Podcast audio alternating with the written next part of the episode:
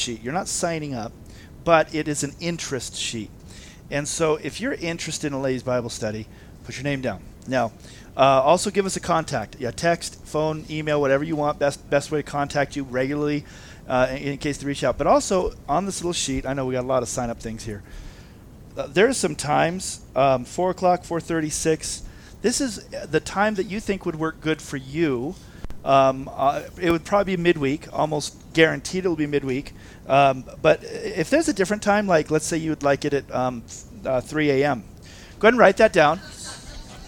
It ain't gonna happen, but you can write it down anyways, you know, and we'll just pray for you that you're up that early. No, but um, this is if, um, so if there's another time just right next to you say basically if you're interested put your name a contact and and a circle time or put your time that you'd like say hey morning or instead and um, i'm not going to give it to james or to zach because they're not women either unless you want to go all right we'll start with bonnie and we'll just just go ahead and let it go back and just make sure it gets right if if you don't get this that you're interested in it find it in the back it will everything's always in the back somewhere back there amen It's good to see you guys. Amen. Um, somebody be in control of the heater thing. If it starts getting warm, at least turn on the fan. It's warm. It's I'm, I'm like I don't know if it's me or not. It is a little warm, so we can turn that AC thing on. Somebody knows how to do that, and that's going to be amazing. I need a little light. This little light of mine, I'm gonna let it shine. This little light of mine. Mm-hmm. What book are we in? Hey, there, the Bible. There we go. We are in the Bible. Good. We are not in the Pearl of Great Price or any of those other possible books. We are in the Bible, in the second book of the Bible called Exodus. Exodus. Sorry about that.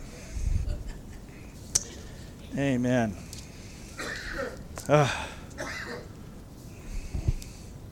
going to be back and forth, glasses on. We're going to be in chapter 3, and we are going to do the entire chapter today. If you've got a Bible, uh, you can follow along because actually I'm going to read almost the entire chapter uh, this morning. Um, in case you didn't read your Bible this week, at least you'll get one chapter in for the week. I hope that is not the case. Um, encourage you to be reading your Bible every day.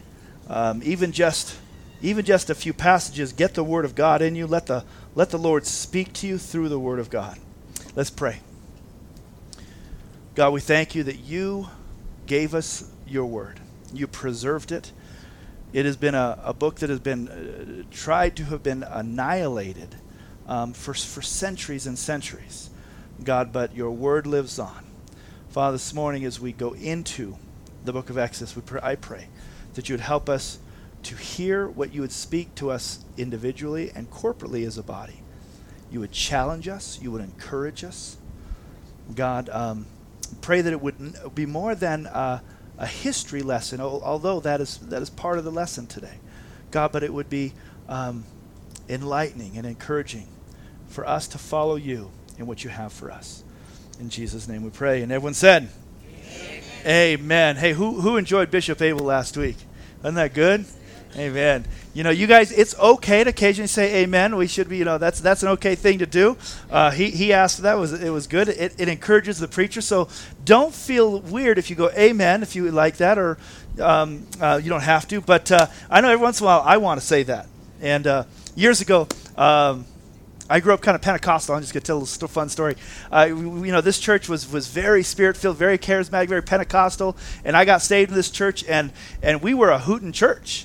And we would yell and hallelujah and praise the Lord and amen, and even, even occasionally some preach it brothers.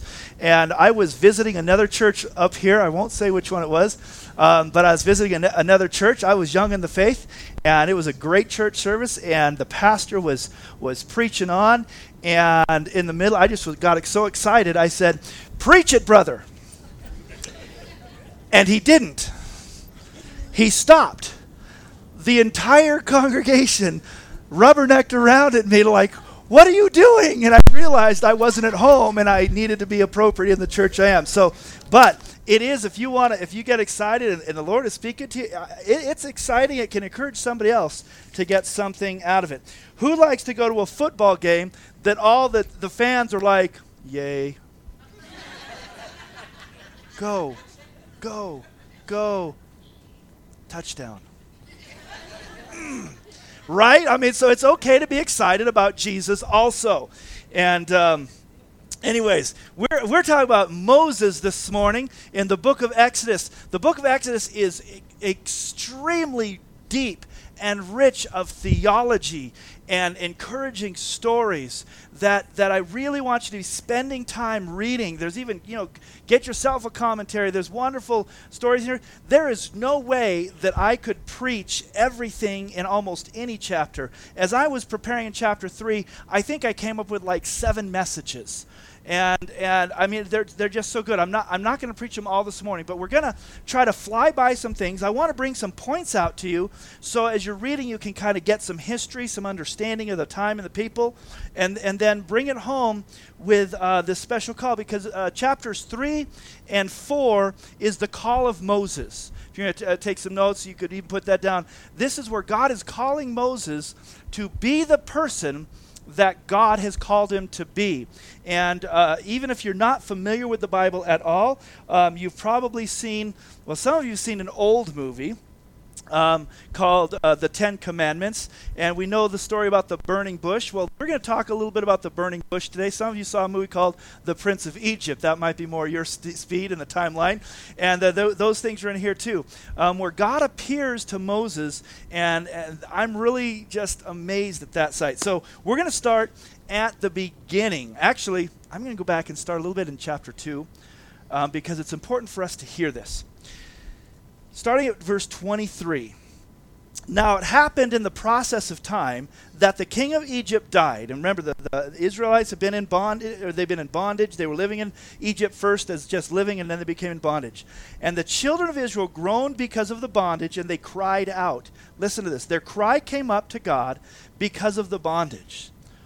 So God heard their groaning, and God remembered his covenant with Abraham, with Isaac, and with Jacob.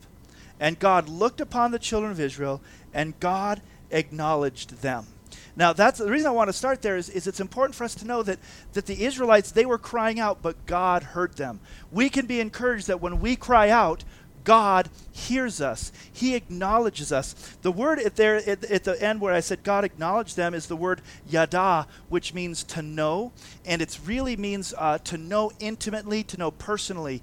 God knew them, He heard them, and because He heard them, He's responding to their cry.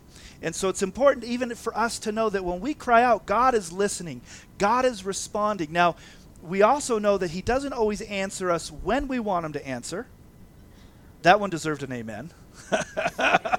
and He doesn't always answer the way we want Him to answer. Amen. Right? I mean, and, and but now, looking back at some of the times you wanted him to answer a certain way and he didn't, aren't you glad he didn't? Amen. right. There's some looking back, we go, Whoa, I am so glad he didn't, you know, give me what I thought I wanted at the time. Um, and so God, the people cried out, and God acknowledged them. Starting verse chapter three. So Moses was tending the flock, catching up. Remember, Moses had to escape um, because he killed uh, a Hebrew. Uh, I'm sorry, he killed, he killed an Egyptian, and then he got broke up a fight with the Hebrews, and the Pharaoh wanted to kill him. So he went out to the desert, and he's been living for 40 years in the desert tending sheep. Spent his first 40 years living in the house of Pharaoh. We can find this in the book of Acts, chapter 7, uh, with uh, Stephen's discourse, and Exodus, chapter 7, actually. Um, both. Exodus uh, 7, I believe it's chapter 7, and, and Acts um, where it talks about the 40 years in Pharaoh's house and the 40 years with Jethro. So he's 80. Okay, your life's not over yet. It's not over for Moses. That's what the message is going to be. We'll talk a lot about today. So he's been tending the flocks. He's been living out in the in the wilderness. Really not a desert. It's a wilderness. Um, and he led the flock to the backside of the desert, and he came to Horeb, the mountain of God. A couple of quick things. Why did he go out to the backside of the desert? Probably because the pasture land was good a, a little ways away and that it was getting used up. But I love this. He came to Horeb, the mountain of God. This same Horeb is the mountain range where Mount Sinai is. And, and so we're talking about the mountain of God, Mount Sinai, where so much happens um, in the Bible. And the angel of the Lord appeared to him in a flame of fire from the midst of the bush. So he looked, and behold, the bush was burning with fire, but the bush was not consumed. And so Moses said, I will now turn aside and see this great sight, why the bush does not burn. Uh, again, I, I want to go through here. I want us to understand um, there are angels in the world. There are angels that, that come and they do things. Um, most scholars believe that in this particular instance, when it says the angel of the Lord, it's actually talking about God Himself is appearing, and we know that God is here, whether it's both an angel or, and the Lord or just the Lord. Um, but the angel Lord appeared to him in a flame of fire. Now, fire is, is does a couple of things, but it represents purification, and it also represents sacrifice. Okay, so God is coming in the flame of fire in the midst of the bush. Moses looks Behold, the bush was burning with fire, but the bush was not consumed. Um, you ever heard of spontaneous combustion? Good luck. you know, how do you translate that in sign language? I don't know. Spontaneous combustion happens in desert places. And so, 40 years in the in the desert, there was things that just would sometimes catch on fire. I mean, you know, we have fires that start naturally here. Moses was a, was familiar with fire, so he sees this fire, and but he pays attention. Now he's a shepherd. Shepherds aren't supposed to be distracted by things that aren't dangerous and important. He's supposed to be caring for the flock, but he looks and, and he realized that the bush was burning but it wasn't being consumed. So he took, he saw this ordinary event, an ordinary event, and looked a little bit deeper. And then he realized that the bush was not being consumed. And Moses said, I will now turn aside and see this great sight, why the bush does not burn. So the Lord saw that he turned aside to look, and God called him, to him from the midst of the bush, and he says, Moses, Moses. And Moses answers, Here I am. And he said, Do not draw near this place. Take your sandals off your feet, for the place where you stand is holy ground. Moreover, he said, I am the God of your father, the God of Abraham, the God of Isaac, and the God of Jacob. And Moses hid his face, for he was afraid to look upon God. And then the Lord begins to go in, and he, and he says, I, I have surely seen the oppression of my people who are in Egypt. I've heard their cry because of their taskmasters, and I know their sorrows. So I have come down to deliver them out of the hand of the Egyptians, and to bring them up from that land to a good and large land, to a land flowing with milk and honey, to the place of the Canaanites, and the Hittites, and the Amorites, and the Perizzites, and the Hivites, and the Jebusites. There's a lot of ites. Therefore, behold, the cry of the children of Israel has come to me, and I have also seen the oppression with which the Egyptians oppress them.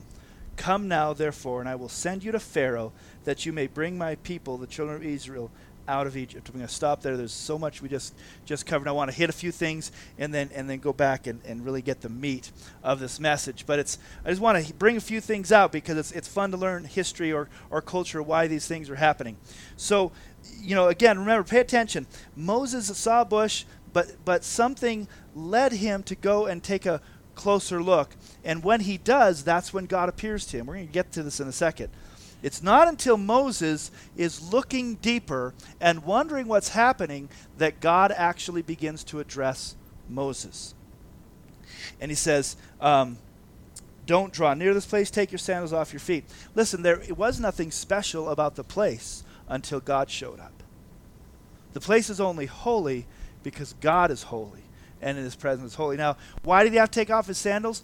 Um, we, we really don't know for sure, but, but Middle Eastern cultures still do out of a sign of respect and uh, reverence and awe. Some people say it's to be close to what God created. So, so, but there's a change now. Moses has to get rid of his shoes, and, he, and he's realizing he's in the presence of God.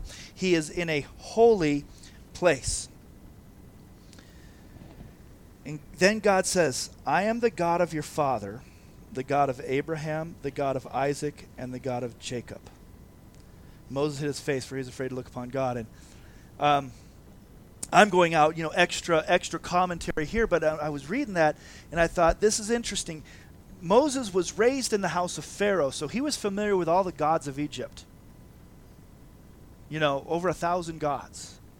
The, the Egypt had a ton, uh, just tons of gods.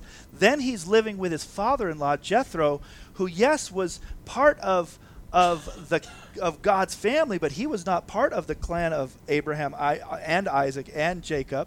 He was outside of that. So we believe that Jethro was a God-fearer, but he did, was probably not uh, familiar with all this. And God comes to Moses and he lets him know listen, I'm not the God of the e- Egypt, and I'm not the same God that your father in law completely worships.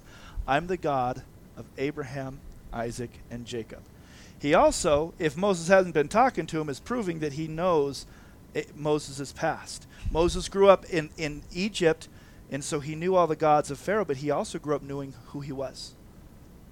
We know that he knew that he was a Hebrew because he went out and he went among his people at the age of 40. He knew that they were his people, so he knew the things of God. And God is telling him, I know who you are. I am that God, your God. Um, and Moses then hides his face, for he was afraid to look upon God. Now, God is speaking to him from the bush, and, and Moses has that dread. And I believe that that's something that we should also have when, we, when we're dealing with God. And that's not just reverence, but the understanding that God is holy. God is amazing. We had this discussion just a few days ago in, in, in our men's group.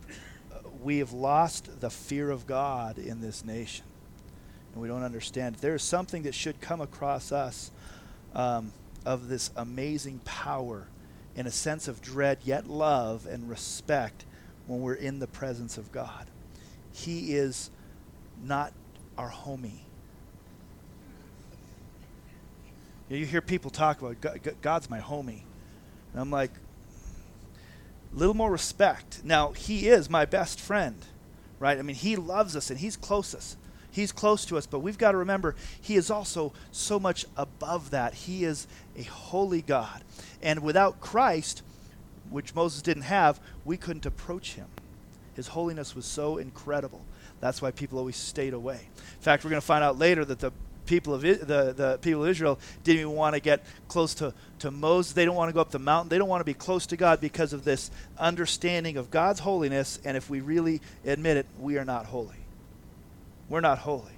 If it wasn't for Jesus, we cannot approach at all. So he's he's hiding his face. He's afraid to look upon God. We also know that anyone who looks upon God dies. This is a serious moment. And so then the Lord goes in and he begins to speak to, to Moses and he talks about the oppression that they had and that he heard their cries, we read at the very beginning. And he says, I have come down to deliver them out of the hand of the Egyptians and to bring them up from that land to a good and large land, to a land flowing with milk and honey, to the place of the Canaanites. He goes through and lists six of the of the seven major tribes there: Canaanites, Hittites, Amorites, Perizzites. All these people groups are descended um, from obviously from Adam and Eve, but many of them come from the line of Noah and his son Ham, and um, and, and, and, and these are people who are living in this, so they had an understanding of God, but they were outside of the promise of God. The same people in, in uh, Genesis that when God said to Abraham, I'm going to bring you into the land of the Canaanites, um, they, these guys have been around for a long time, but God gave them 400 years. This is important. It is just a good thing to know. God gave the Canaanites and the, and the Jebusites, all these people groups, 400 years to repent before he brought Israel in to take over the land. There's just a real quick one in this. God is calling all people to repentance, and he even gave these people a time to repent and come back to him fully before he let the Israelites go in and take their lands. And some of them did. Many, many some of those people actually came to the right God. Um, to a land flowing with milk and honey. Simple uh, milk and honey here just represents um, goats, not cows. Goats, which the, the milk represents the fatness and the meat of the goat, which means plenty. So it was a land that had plenty of food and it was rich. And honey was actually just so you know, it was not the honey that we know. It's probably come from dates, but it, it, you could live completely on just milk and honey because it was the the kind of the dew from the, the dates and the and of course the goat's milk and it was just representing the plentiness of the land that he was going into. Um, go on to verse 9. Therefore, behold, the cry of the children of Israel has come to me, and I have also seen the oppression with which the Egyptians oppress them. So come, and I will send you to Pharaoh, that you may bring my people, the children of Israel, out of Egypt. And Moses said to God, Who am I that I should go to Pharaoh, and that I should bring the children of Israel out of Egypt? Moses is not a very willing participant in what God has for him. And I know that we're not either. Sometimes God is calling us to things, and we, we have all these questions. Moses, we're going to find uh, four main questions and, and excuses that Moses comes up with over the next couple weeks. Um, two in chapter 3, two in chapter 4. First, he says, uh, Who am I?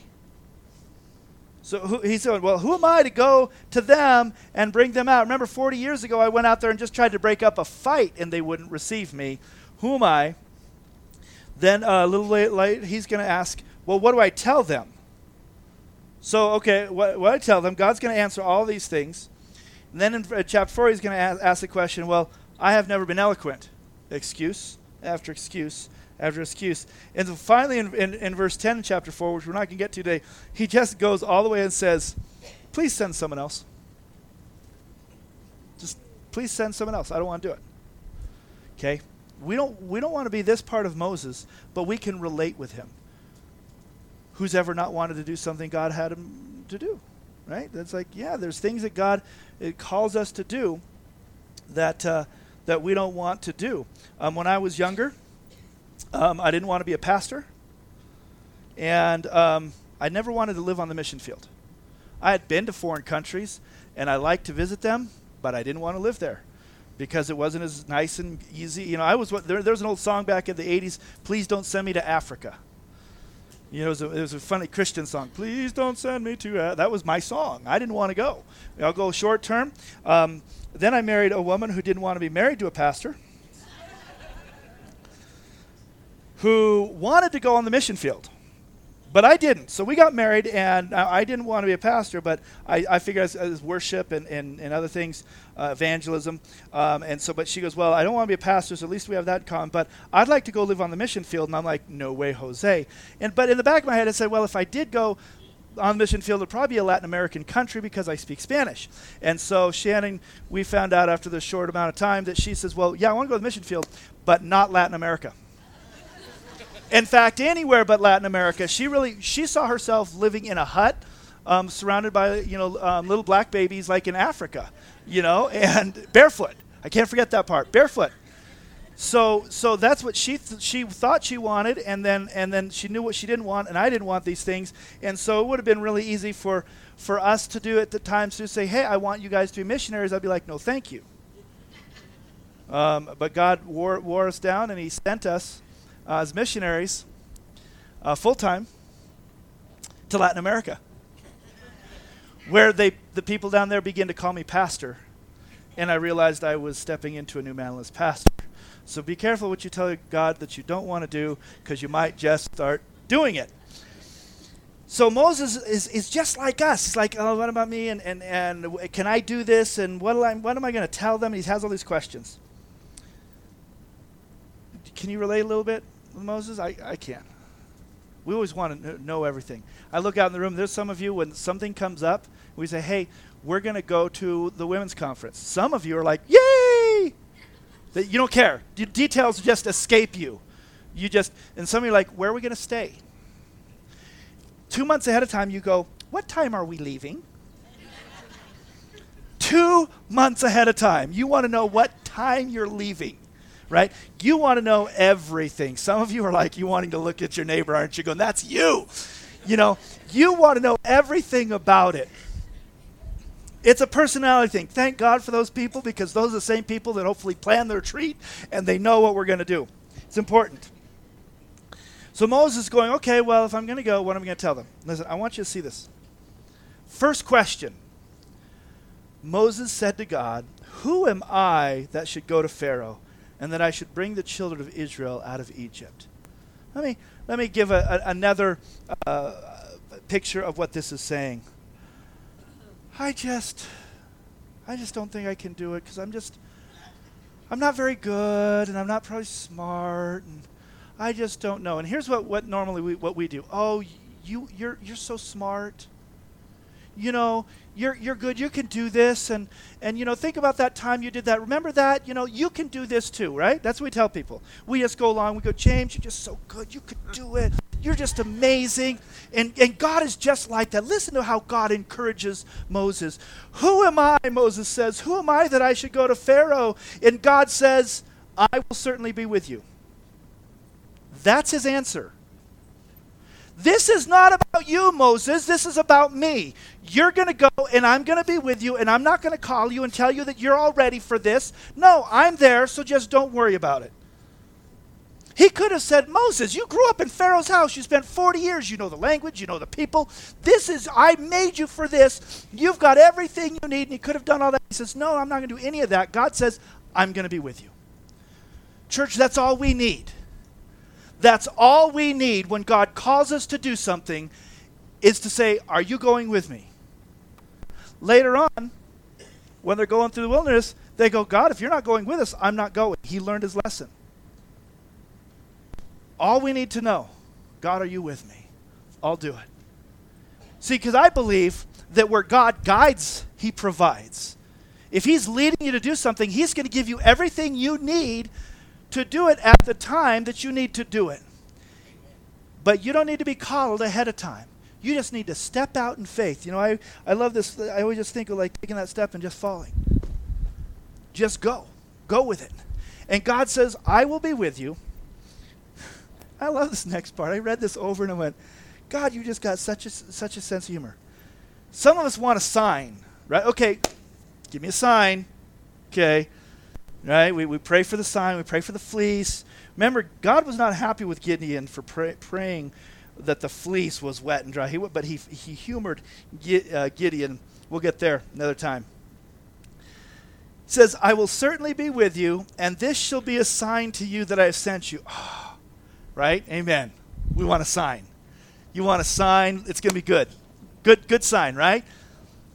Listen, if you if you didn't catch this before and you read it, you're going to go, "Oh my goodness."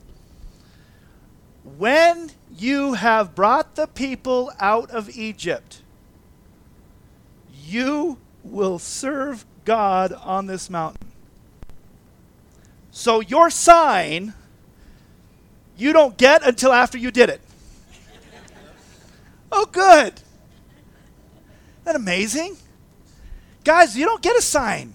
You don't always get a sign. You get God says, Go, I'll be with you. Go. And He'll be with you. And then at the end of it, here's what God does so often is He said, See, I was with you. it's called faith. For us, it feels, it feels dangerous. It feels uh, not smart. Um, we we, we want to be, you know, I, I am so conservative. I am, I am Mr. Consensus guy. Like, you know, I mean, it's like, hey, we're thinking about painting. Well, do you like, I'll be like, well, do you like this brown? Do you, I'll take censuses everywhere I go until I get, oh, we like this brown, okay. So I don't know if you, any of you are like that, but, but we want to have all this uh, encouragement and support in our decisions. And God is telling Moses, I've got a plan. I'm going to deliver the people. I'm going to use you. But don't worry about you because I'm going to be with you. And at the end of it, you'll look back and go, oh, there was God. If we stopped right now and just had testimonies, we, we could do that and people would come up and say, and they'd come up with these amazing stories. One time, God led me through this, and, and it wasn't until this happened I looked back and went, Wow, God, you were with me every step of the way. Every step of the way. But in the middle of it, isn't it hard?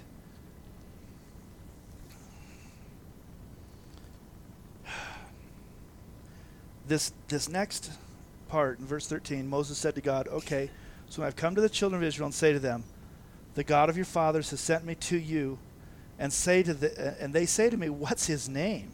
What shall I say to them?" And God said to Moses, "I am who I am. In the Hebrew, that means I am who I am, I will be who I will be. It, it has an understanding that He is self existence, He exists. And so you shall say to the children of Israel, I am has sent me to you. Now, this I am is so important because it's part of the name that we're going to hear in just a moment.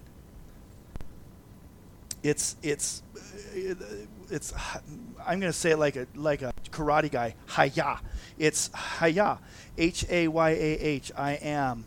And that's that's an understanding of who God is. But then right after this, he's going to give him a name. He says, "Just tell them I am who I am. I am has sent me." And then he says, "In addition, God said to Moses, Thus you shall say to the children of Israel, The Lord, God of your fathers, the God of Abraham, the God of Isaac, Jacob, has sent me to you.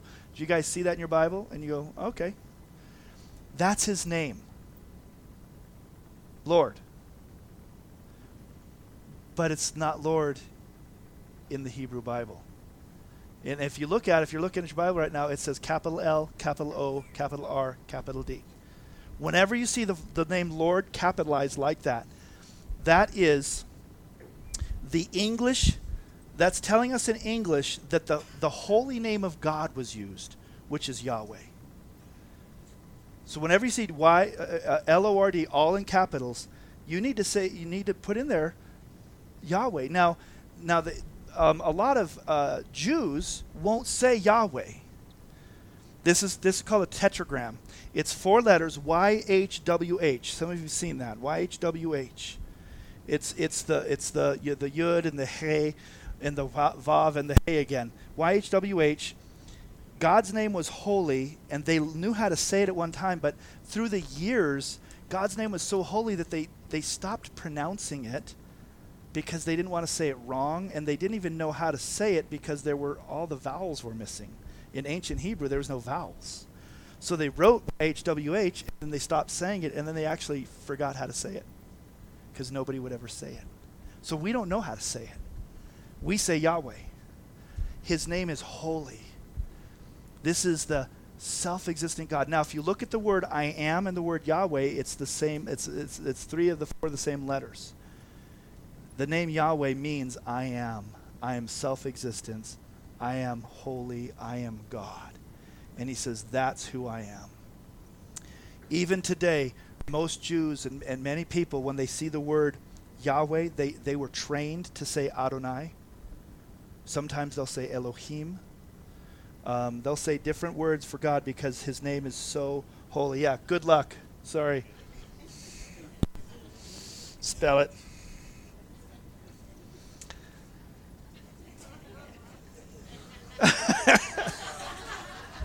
Next. I'm sorry.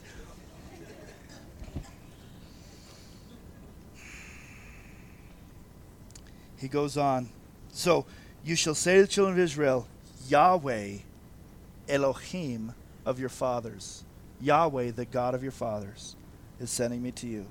This is my name forever and this is my memorial to all generations. God is finally revealing himself. The name has been used, but he's revealing himself as this name and saying, This will be my name, and this is forever. We're not just going to be generic and say God or Elohim, it's Yahweh.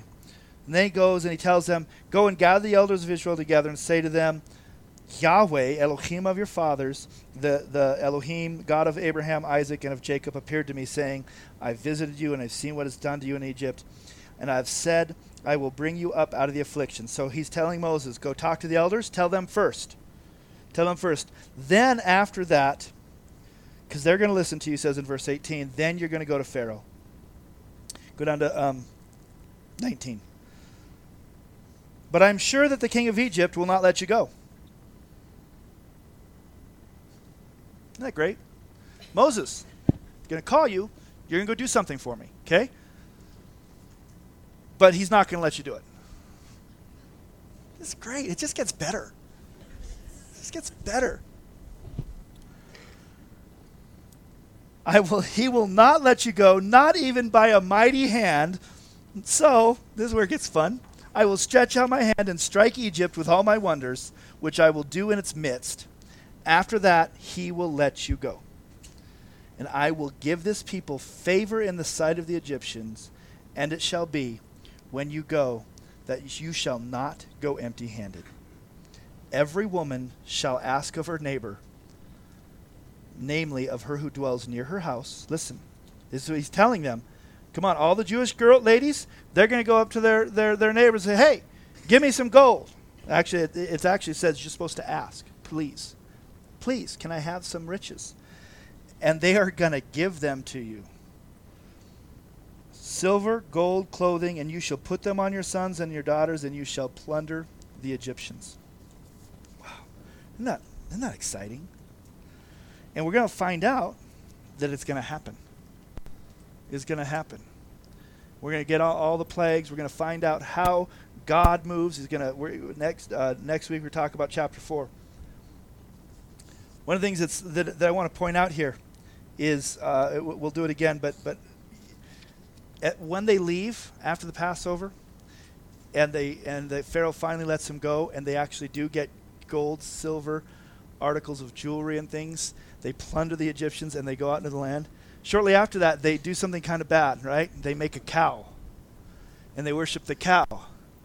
And it says, and they brought together articles of gold and silver and earrings and jewels. You know what it was? All the stuff that they plundered from the Egyptians. They made the cow to worship. Interesting.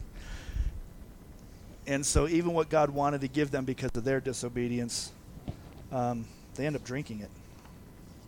They don't even get it. They don't want to be disobedient. Okay.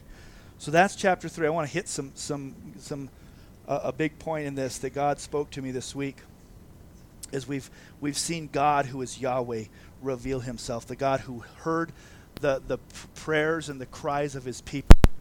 Um, he is God. We don't have to be uh, concerned. God is our God. He's always existed.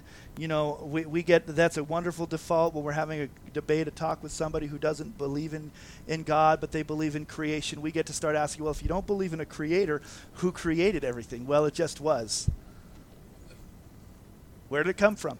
But at least with us, we go, well, because they go, well, where, where did God come from? That's, the, that's what's great about God.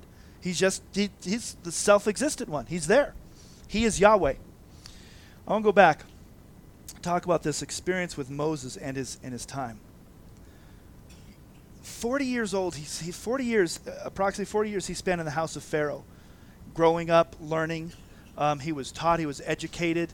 Um, and then he leaves and he spends another 40 years out uh, working. He's just a working guy. Now, I don't know if Moses knew, ever knew what his call was at the beginning. I mean, he was saved from death and, and taken into the house of, of Pharaoh. And, and we know that his mom raised him as a wet nurse. Um, we believe that later Moses knew his brother. Um, we're going to see that in chapter 4. He already knew who Aaron was, so he knew his, his mom and his brother. So he, at some point, knew the story. And I believe that he had relationship probably with his mom growing up. And come on, a Jewish mom, she's going to tell him all the good stuff. You were created special, Moses. She told him. And I think he knew somewhere inside. You know, he went out to go to go rescue his people at the age of 40 and he and he sees the the Hebrews fighting and he tries to stop it and and uh, that's that's when it goes bad and he runs in the wilderness. And then he spends the next 40 years. And I'm sure at year 41 he was like, okay, you know, year year 1 in his in his uh, tending sheep he might have been like, you know, but God's got something for me. My mom always told me I, I believe it. Year two, you know, I think that God's got a plan for me. Year three, year four, and year five. How long would he hold on to that dream? There's a lot of us in this room who believe that there's been a dream at one point in your life, and maybe you're 40 years into your work and nothing has happened, and you're going, well, I guess it's not going to happen to me. Moses lived to be 120 years old. So I, I just like to break things down for us. Probably not too many of us are going to make it to 120. But maybe 90, 80, 75, right? That's, those, are good, those are okay numbers. So if, if you're going to live to 90, then a third of your life is 30, and the next 30, the next third is another 30. That gets you to 60. So let's just say you're going to make it to 90. Put yourself in this story. You're 60 You're, you're ready for retirement. You're, that, that's, it's on the horizon. I'm going to retire. I've been working at this job for 30 years. I'm done. And I thought things were going to be different. I thought I was going to do something. I felt like God had told me I was going to do something. But I spent the last 30 years working at Kmart, and nothing happened. And God shows up to visit Moses, and he says, I have a plan for you. And get ready, you 80 year old. You're going to go deliver my people out of Egypt. You're going to confront Pharaoh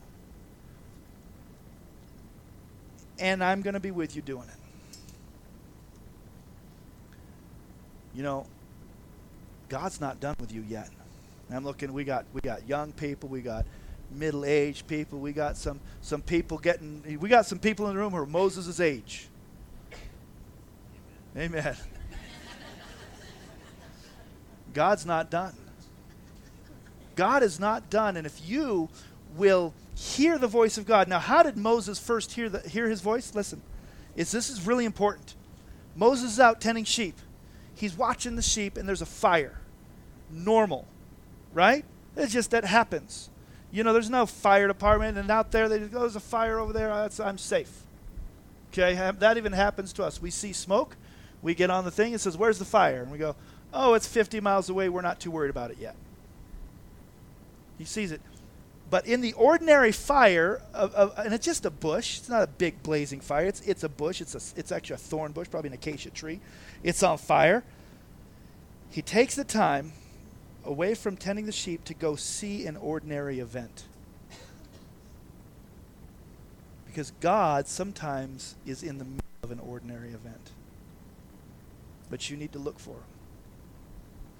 There's actually a miracle happening in the ordinary event that most people would walk by and not see. We have these all the time. Do you know on on average day, 350,000 babies are born in the world. That's a lot of babies. 350,000 babies. And every one of them is a miracle. How can something that happens 350,000 times a day be a miracle? Because God is in it. And it is a miracle. There's things that happen in your life all the time that are ordinary events that we need to slow down and begin to look for God in. Take the time to listen, to, to set aside and, and, and look to see God. What are you doing? Look for God in ordinary events. Look for God in the day to day. And it's not until Moses looks aside. Listen. Moses said, I will now turn aside and see this great sight, why the bush doesn't burn. Now, first he noticed it. Now he's realizing there's something there. So now he's going to really investigate. So when the Lord saw that he turned aside to look, that's when God called him. Some of us are, some of you in this room might be saying, well, why doesn't God call me? Are you looking? Have you slowed down long enough to look for God? Are you ready to hear from him? He's a consuming fire. But if we're just off tending our sheep, we're not going to slow down enough to go see the burning bush. And God did not chase Moses down, Moses went to God.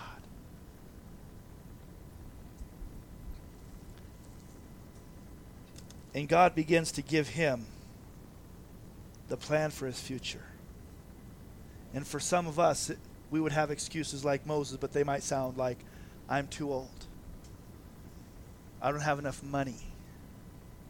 I'm not talented enough. I'm afraid of, of people. I can't speak to people. They're going to laugh at me.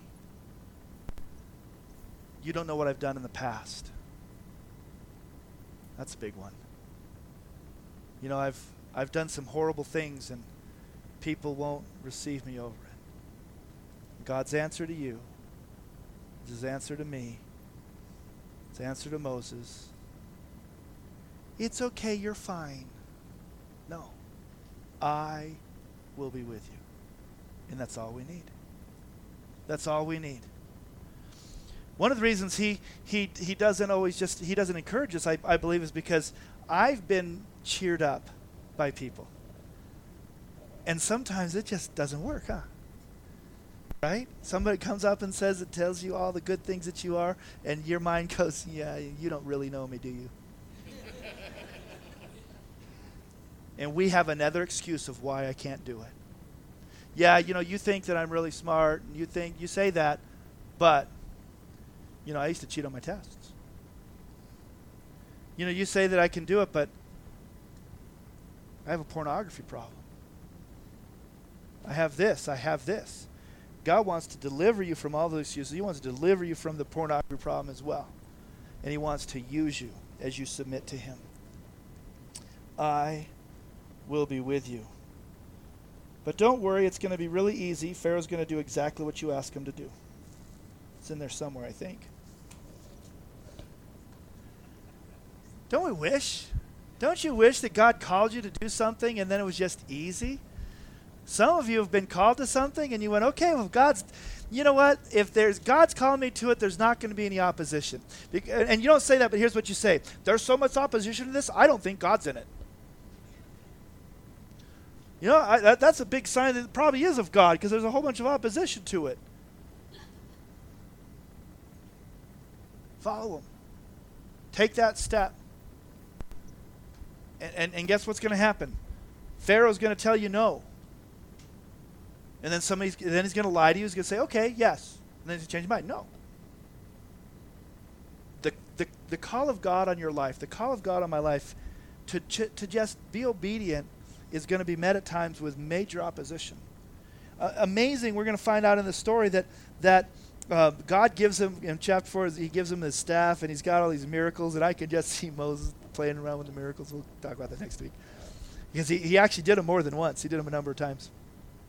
And Aaron's like, wow, this is really cool. Okay, let's go to the elders. Oh, elders are good.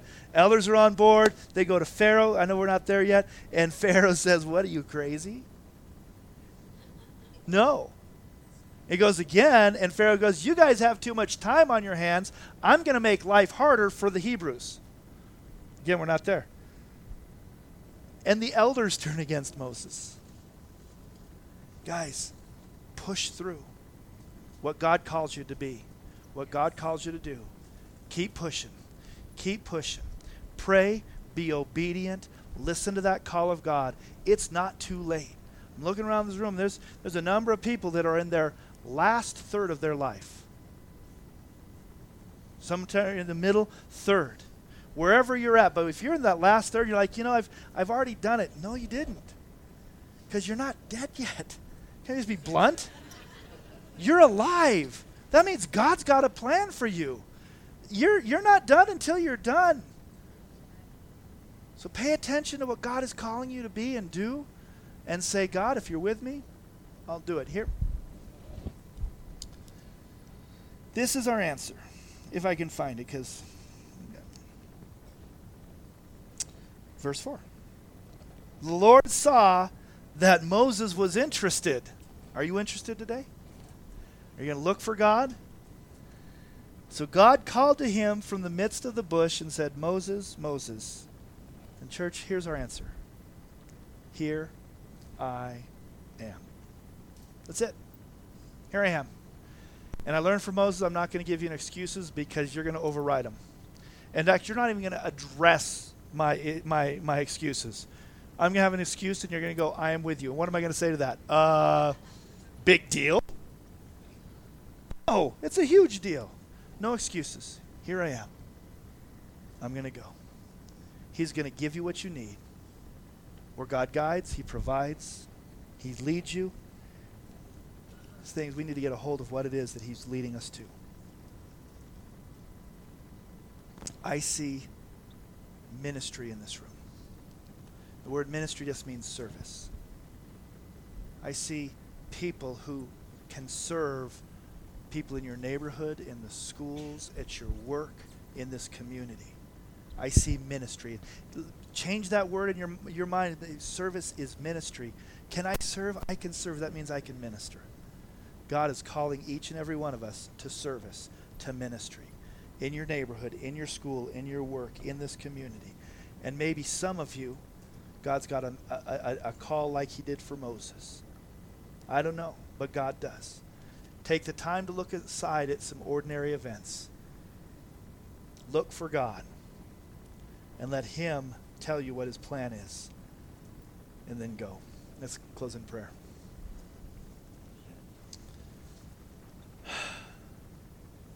God, what's exciting about this message is that you have an individual call for everyone in here because you have a part for everyone to play. Nobody's life is, is done yet, and you want to use us. And I pray, God, that we'd each be willing. We'd be available, and not just available, we'd be looking to see you, even in ordinary events.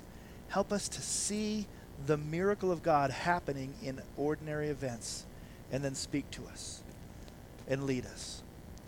God, help us to be a people that say, Here I am, and be obedient and go.